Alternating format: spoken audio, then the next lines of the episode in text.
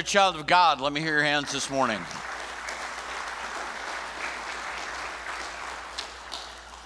We're continuing our series on the problem of evil and how we wrestle with that in our culture. Last week we talked about the concept of injustice. What do you do when the righteous get what the wicked deserve and the wicked get what the righteous deserve? And when you view life like that, you're viewing your faith in a transactional relationship that you're only going to get from God that which you deserve. And how many are glad that we, that we are recipients of grace and not a transactional relationship, what we deserve? So when you look at the problem of evil around you, what do you do first? You have to build a safety zone around you where you're living in peace and joy and walking in faith with the Lord Jesus Christ.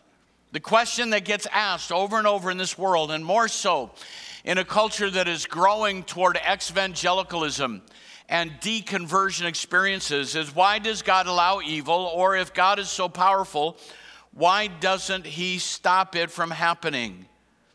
So this morning we're going to talk about a secondary issue. It's, it's called theodicy. Has anybody heard theodicy before?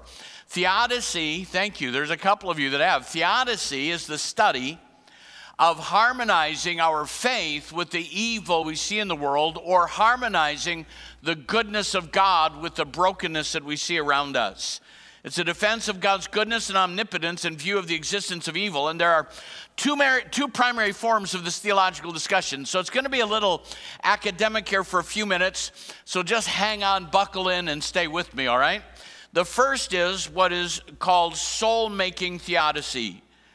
It suggests that God allows evil so as to make it possible for humans to develop certain desirable virtues. Now, I'm just going to tell you that I have a problem with that concept that God allows evil so that you can grow. Lets bad things happen so you can develop good traits. But that's one way that it is discussed. The second is a free will theodicy, which argues that God had to allow for the possibility of evil if he wished humans to have free will. That if we were going to have free will, there has to be a choice. That's why in the Garden of Eden there was the tree of the knowledge of good and evil. If you want to just defend the goodness of God, you could do it this way. It's reasonable to believe that God has reasons for allowing evil, even if we do not know what those reasons are. And I think that's a safe place to live. I'm going to read that again and think that all of us should own that. It's reasonable to believe that God has reasons for allowing evil, even if we do not know what those reasons are. You are not the smartest person in the universe. I hope that didn't shock you. In fact, you're not even the smartest person in the room. I don't know who is, but I'm not going to ask for a show of hands in free will, it creates a whole host of theological conundrums that we will not have time to cover this morning unless you want to be here till tomorrow morning. But wrapped up in that are the issues of predestination, predestination, omniscience, fatalistic determination, election, etc. But our theology is limited to what Scripture tells us and might not satisfy us. We have to settle with that on this side of eternity, we're not going to have all the answers. That's just a fact. And so you've got to have faith. You probably have heard the tapestry story. We had a tapestry hanging on our wall, someone gave to us that we had for years hanging on our basement wall, and it was a great outdoor scene. It was beautiful, had mountains and a sunrise and a big deer running across the, the, the across the ground. It was beautiful. But have you ever looked at the backside of a tapestry? It's a mess. It's knotted strings and cords and confusion. You might get a glimpse of what the other side might look like, but from the backside. And someone said the problem with understanding evil in our world is that we're on earth looking at the backside of the tapestry. We won't see the top side till we get to heaven. So this morning, I am not going to answer all your questions. I don't think that's possible, but I do want us to consider evil in this world in the relationship with free will in the life of the believer. Going to focus on the problem of evil and the nature of free will. How does free will interact with the omniscience of God, with the omnipotence of God? Without going down the rabbit hole of confusion and dissonance where we don't know anything that we believe. But I want to challenge that idea of free will and hopefully will bring you to a place that you will see your free will and evil in this world in a different light, is my hope this morning. Number one, I want you to understand that free will is the gift of God to you. Free will is the gift of God. Think about what the Bible says. That verse that we all quote and love For God so loved the world that he gave his only begotten Son, that whosoever believes in him shall not perish but have eternal life. Now, I know this has the potential of making some of you annoyed, and I apologize for your being annoyed. It does not say, For God so loved the world that whoever he chooses ahead of time may have eternal life. It's whoever.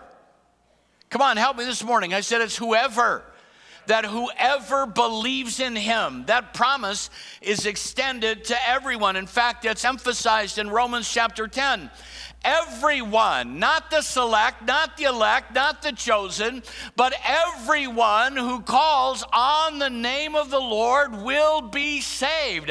That's shouting ground this morning. That is the gift of God this morning.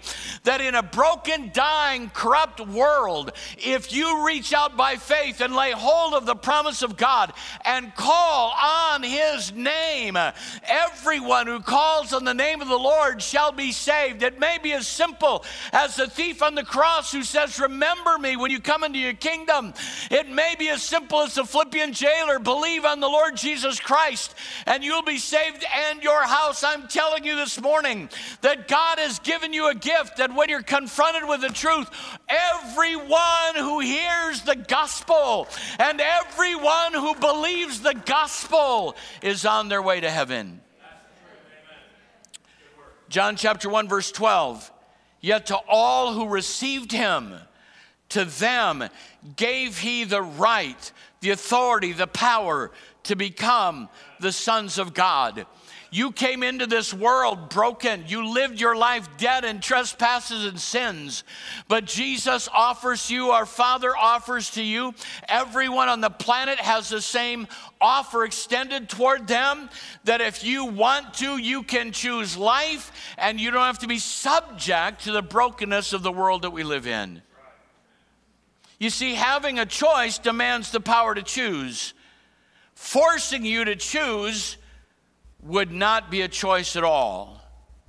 In fact, forcing you to choose could be seen as cruel and evil.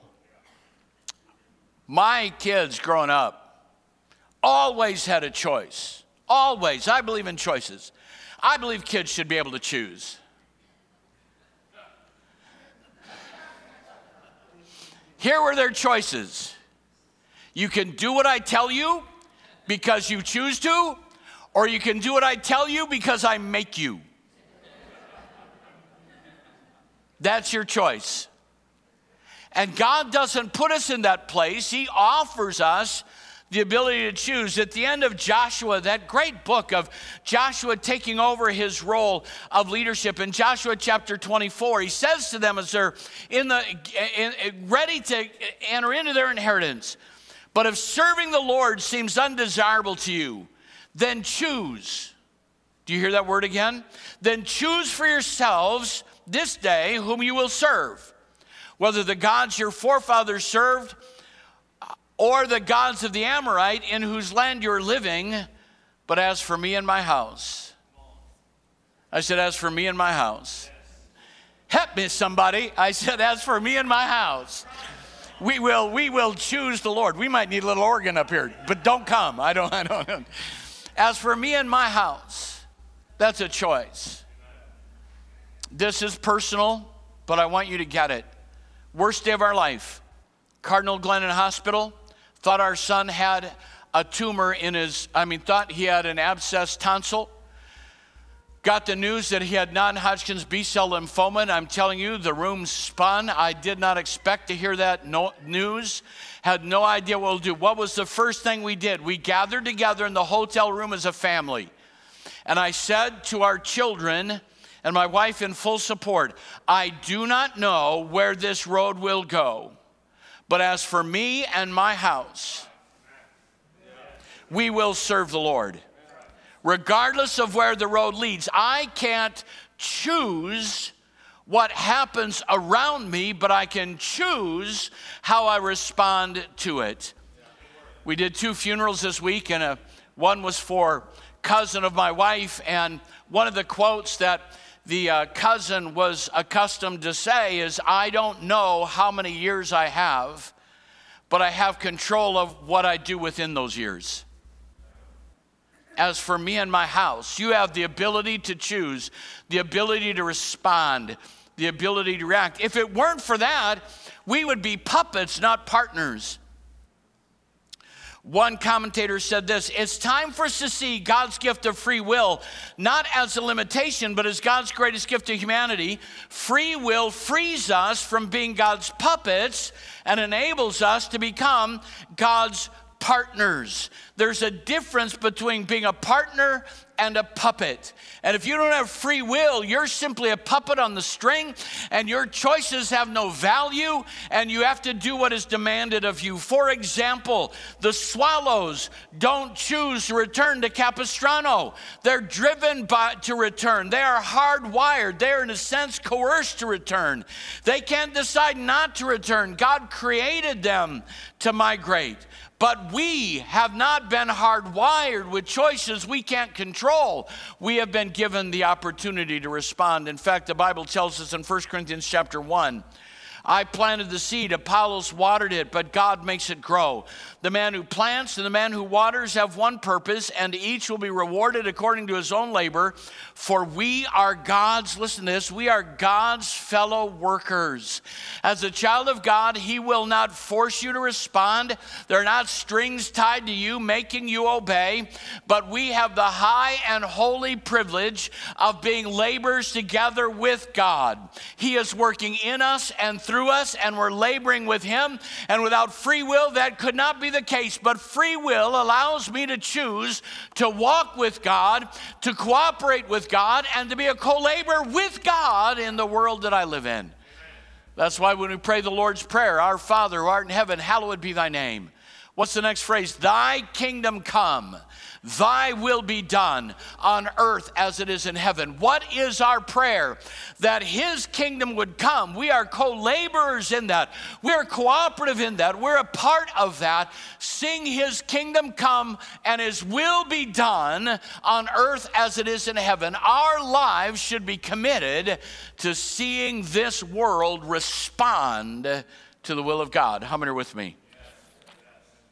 Free will is a gift of God. But free will is not absolute. Free will is not absolute. In other words, you can't just choose when and where and how to use it. Let me tell you what I mean. Your free will can be damaged and ultimately destroyed by the choices you make. I will tell you a fact a drug addict cannot simply choose to stop using drugs. Wouldn't it be great if they could just choose and those who have never struggled with addictions of that sort, I've never had a chemical addiction. I don't know what that feels like, but I've worked with enough people who have to know that they want to choose, but there's something that overwhelms because that regular use of chemical substances has destroyed or damaged their ability to make the choices they want to make.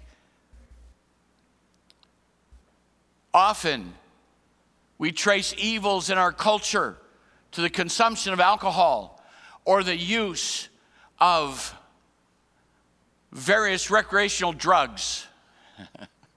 and I'm just going to play here for a little bit. since you're looking at me like you wish you were at the fair. I, um, I get frustrated with people. Do people ever annoy you? And when people say getting drunk is the same as overeating, let me just talk to you about that for a minute. I know there was a Twinkie defense years ago, but I don't know anyone who goes home and said, I beat my kids and I couldn't help it because I ate too many cupcakes. But how many have gone into a domestic relationship drunk, impaired, under the authority of a foreign substance, and did things that they didn't even remember ever doing? You can impair your free will. You can, I said, you can impair your free will by the choices you make and the way that you use it while you have it. Scripture also tells us that you can impair or even destroy your free will by the lifestyle that you live. Read Romans chapter 1 and that horrible catalog of sins. And when they knew God, they glorified him not as God, neither were thankful. And there's this there's this spiral downward of sin that ends with this. And God gave them over to a reprobate mind to do those things which are not convenient. I'm telling you, when you use free will to engage in sinful practices, it calluses, it sears, it hardens your conscience so that you can no longer respond to the voice of God. And free will has been damaged because you've used it in a way that damages you. There's an old story I've used numerous times from the Old West, the cowboy days. There was a gang that was forming in a small western southern town, and they were getting ready to hit the road on their horses and rob stagecoaches and banks, and this great plan to get rich. And they recruited a young man who had grown up in church, and his mother was in church, and he decided to ride with them. And they took off on a Sunday morning and they began to ride out of town. And as they began to leave town, the church bell began to ring and he stopped. And they said, What are you doing? We have a plan. And he said, I hear the church bells. And I know my mother's in church praying for me. And they said, Don't worry about it. If we ride, watch, if we ride a little further, we won't be able to hear the church bells. And he said, That's exactly what I'm afraid of. And he rode back into town. You can, what used to be said when I was growing up, sin away your day of grace. And that's why when we talk about, blasphemy of the Holy Spirit, and I'm not going to go into that, I don't think it is easily, can easily happen. I think you can't, you can't do it accidentally. And if you're worried you've done it, you haven't. So let's put that aside. But why would God say, there's, why would Jesus say there's only one sin that can't be forgiven? It's blasphemy against the Holy Spirit because what it is in its core is to blaspheme who God, the, the, the Holy Spirit is, and drive him out of your life, telling him to stay away. And when you drive the Holy Spirit out of your life, you can no longer hear the voice of God. Your free will can damn your soul. We need to think about that. Before we begin to ask, why does God allow evil? We need to ask why are we participating in evil? Why are we using our free will in ways that don't honor God and making choices that don't honor Him? Maybe the discussion shouldn't be why isn't God doing His job? Maybe the discussion ought to be why aren't we doing ours? Maybe that's where we should start when we see the brokenness in this world. The Bible said in Romans chapter 8, 15, verse 15, you did not receive a spirit that makes you a slave again to fear. That can happen, that you become a slave to fear. In Romans chapter 7, it talks about those that want to do right and can't. In chapter 6, those are enslaved to sin. Now, watch this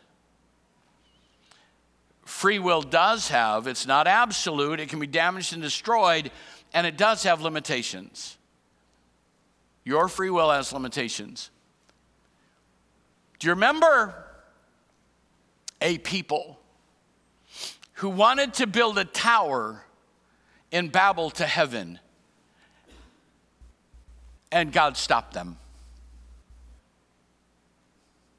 So then I ask, God, if you could stop them from building a tower to heaven, why can't you stop human trafficking? Why can't you stop child molesters? Why can't you stop thieves? And as long as we're at it, why can't you stop liars? Why can't you stop betrayers? And if you're going to go after it, how about stopping speeders? oh no, let's leave that one off. I mean, he stopped them, there's a line, but the line isn't stopping you from endeavoring to do what you choose, but demonstrating that there are consequences to the choices you make. In the book of Genesis, the Bible says a day came when the thought of every man was only evil continually. The imagination of every heart was wicked, and a flood came, and only Noah and his family were saved because he will let you make the choices you want to make. But do not under- mistake, you can choose your actions, but you can't choose your consequences. I'm, oh, I'm getting deeper. I feel myself sinking in the quicksand.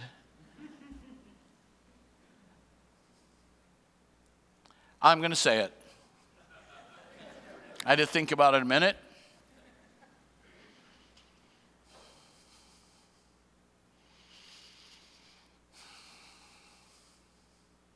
There's a lot of discussion today about a woman's right to choose.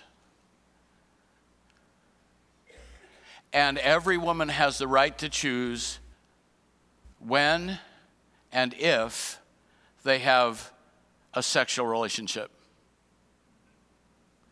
But you don't get to choose the consequences. When a baby is conceived, that is a living soul. I could go on. You want to practice unrestrained sex? just expect to get an STD because you can't control the consequence. Are you hearing me? The principle of Scripture is there are consequences and you will experience them, but God will give you the freedom to make the choices you want to take. And if God had the power to stop things, I want you to watch what would happen. I was pondering this this week. Um,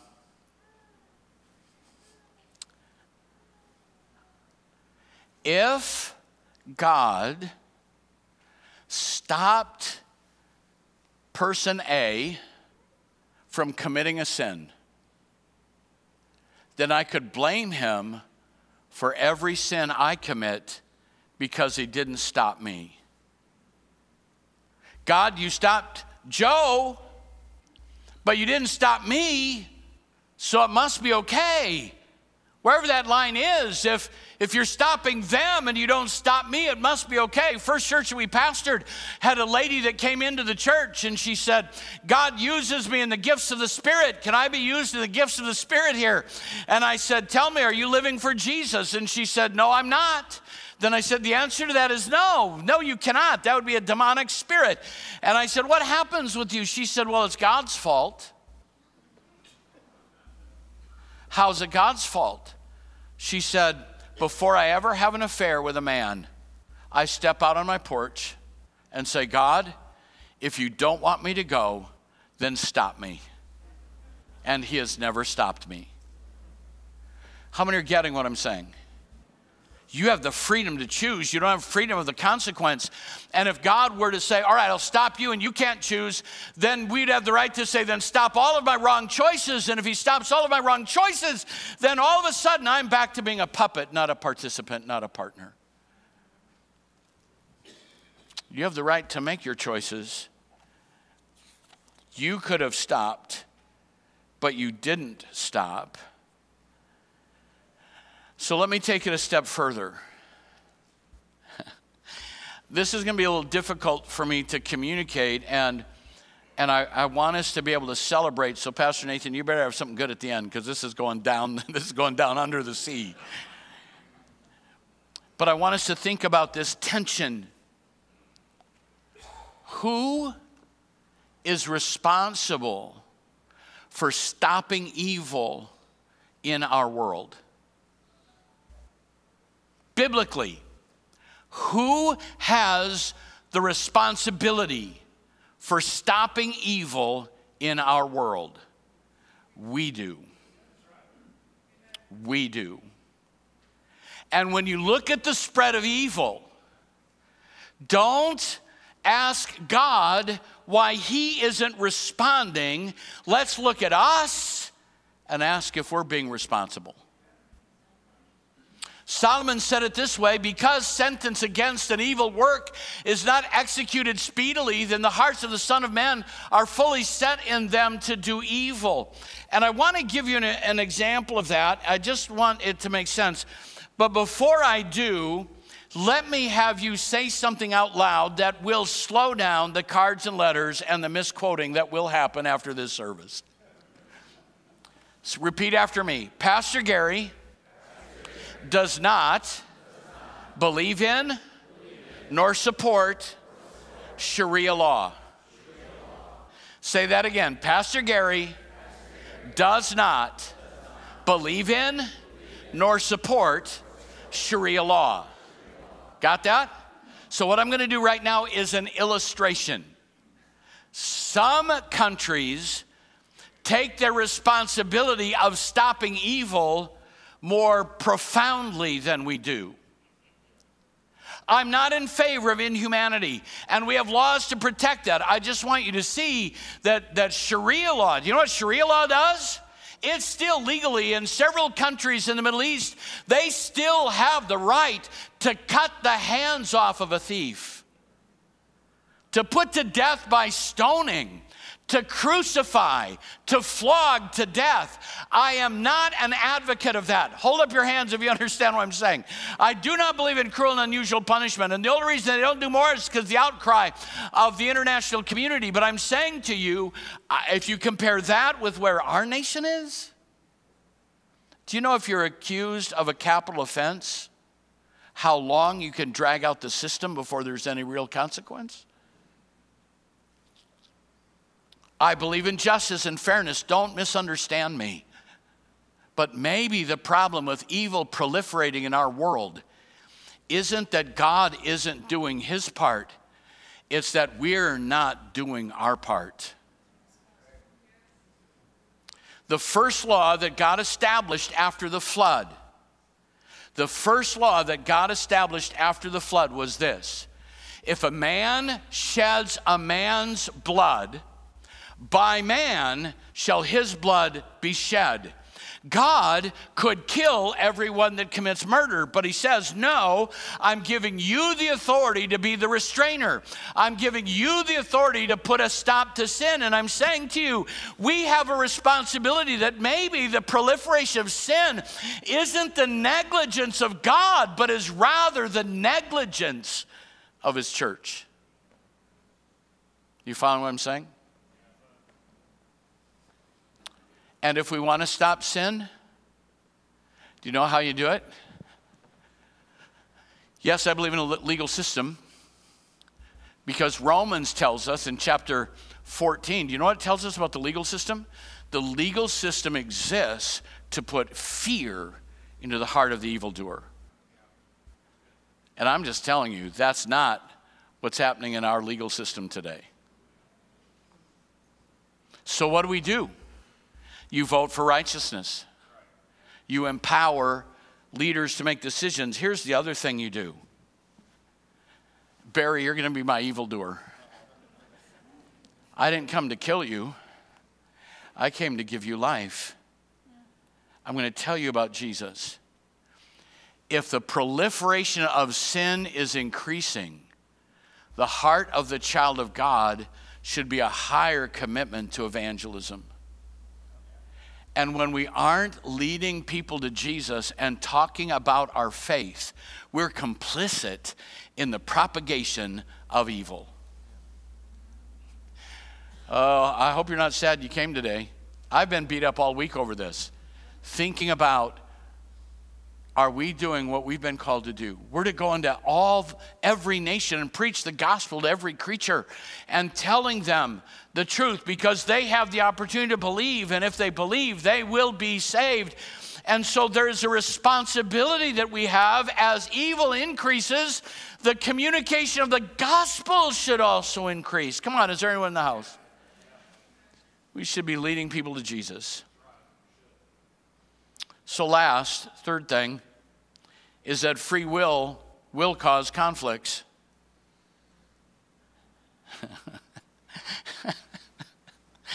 you can't have two people who have free will that don't have a conflict. It's the nature of choice. I thought about Acts chapter 21, where Paul was pulled out of the temple for preaching and they're going to stone him, they're going to kill him. And it describes the tumult this way some of the crowd shouted one thing and some another.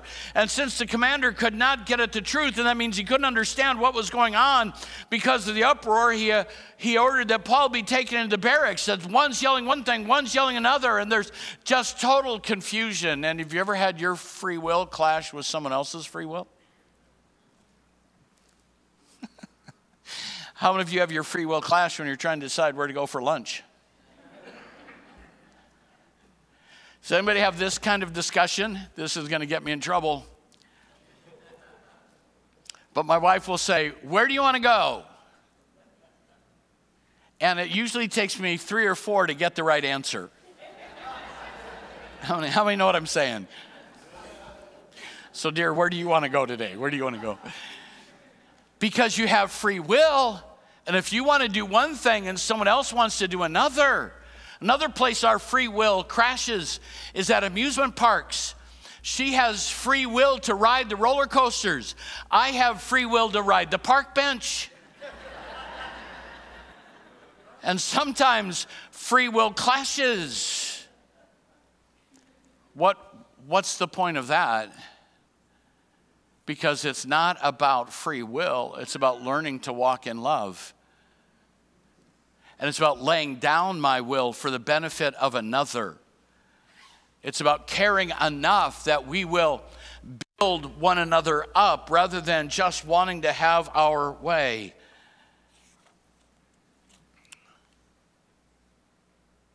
And ultimately, when we stand before God, our consequences are imputed, not chosen. They're assigned, not picked. So, how do you pull this out of the nosedive it's currently in? Is to say this to you free will is the greatest gift God could give us because it allows us to choose to follow Him and makes us partners together with God.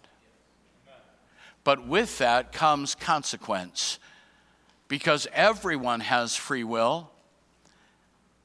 And as they continue to erode it away, their works become more evil. So, for the child of God, the question really isn't why isn't God stopping evil? The question is why aren't we? Why aren't we? And the best way to stop it is to win men, women, boys, and girls to the same Jesus that we chose to follow because whoever calls on the name of the Lord will be saved. It changed my whole way of thinking. Why does God allow evil? And I heard him say, Why do you? Why aren't you rising up in your calling to stop the proliferation of evil? by winning people to Jesus Christ. Hello? That's what we should be engaged in. Let's stand together.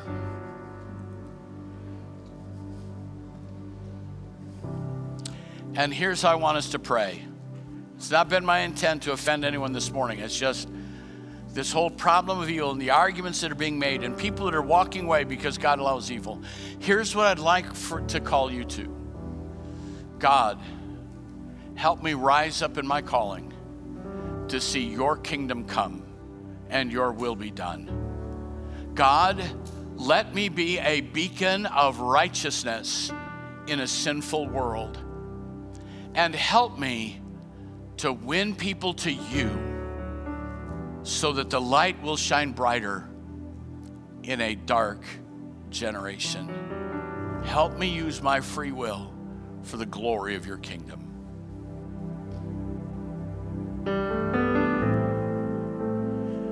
Here I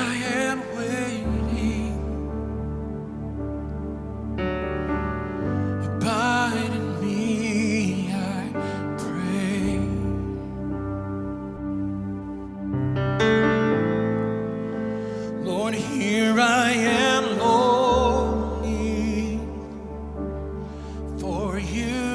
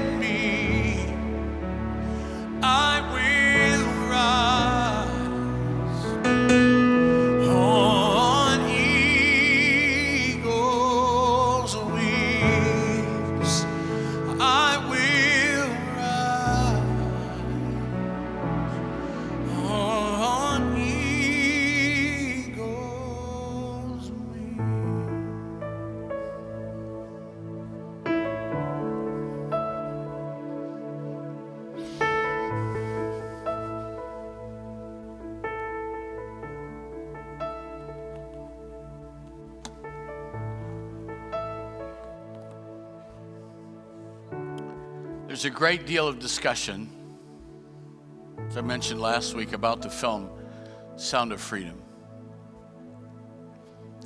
It's not enough to be outraged. It's not enough to be outraged. We're called to take action.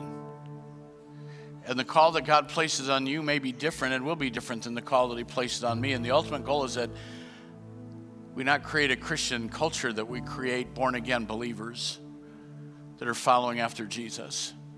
But along the way, the Holy Spirit is the hinderer of evil, and He does that through the church. Don't let outrage be a cathartic moment that satisfies you.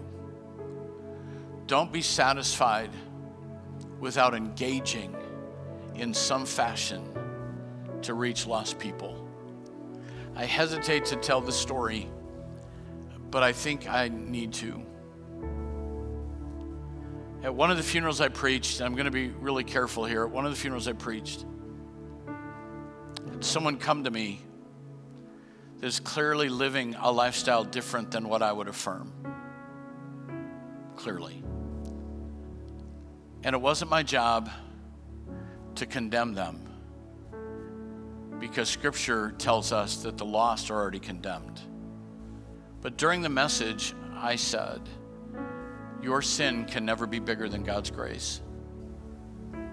And wherever you've struggled, His grace is bigger than that and enlarged on that. And this individual that I'd been watching walked up to me afterwards, held my hand, tears in her eyes, saying, Thank you for what you shared today. I'm telling you that the light of Jesus Christ still has the power to pierce the darkness. And we need to be busy about the Master's business not complacent and content, not outraged and protesting, but engaging the darkness as the children of God. Lord, thank you for the gift of free will. Help us, O oh God, be good stewards of that gift. And help us be a light in a dark place in Jesus' name. And everyone that is in agreement said, Amen. Amen. God bless you. Greet someone, shake their hand, be an encouragement to someone today.